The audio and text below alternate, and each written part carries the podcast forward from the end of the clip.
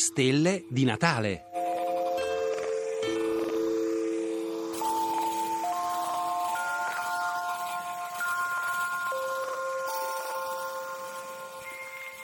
La galassia di Andromeda. Se si alzano gli occhi in una notte serena e senza luna, lontani dalle luci della città, per esempio in alta montagna, e si punta lo sguardo verso la parte nord della costellazione di Andromeda, si può scorgere una debole nebulosità, mm, appena distinguibile sullo sfondo nero del cielo. Se la nostra vista fosse sensibile quanto quella dei telescopi più potenti, lo spettacolo sarebbe ancora più maestoso. Vedremmo una gigantesca girandola fatta di stelle, sei volte più grande del diametro della luna piena.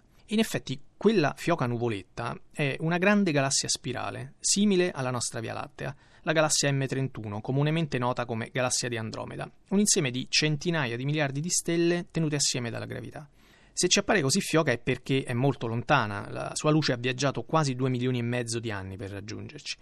Si tratta dell'oggetto più distante che possiamo osservare a occhio nudo. Ma che sia così distante e che sia una galassia lo sappiamo da relativamente poco. Fino all'inizio del secolo scorso gli astronomi ancora dibattevano se oggetti del genere, dall'apparenza nebulosa e indistinta, fossero solo sbuffi di materiale interni alla Via Lattea o se piuttosto non fossero aggregazioni di stelle incredibilmente lontane, universi isola, come li chiamava il filosofo Immanuel Kant che per primo ne aveva intuito la vera natura. Oggi sappiamo che esistono centinaia di miliardi di galassie nell'universo osservabile.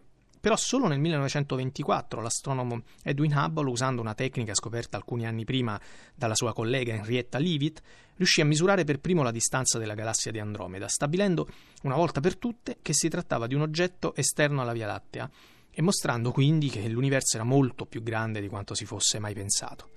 Sono Amedeo Balbi, astrofisico. Buone feste a tutti.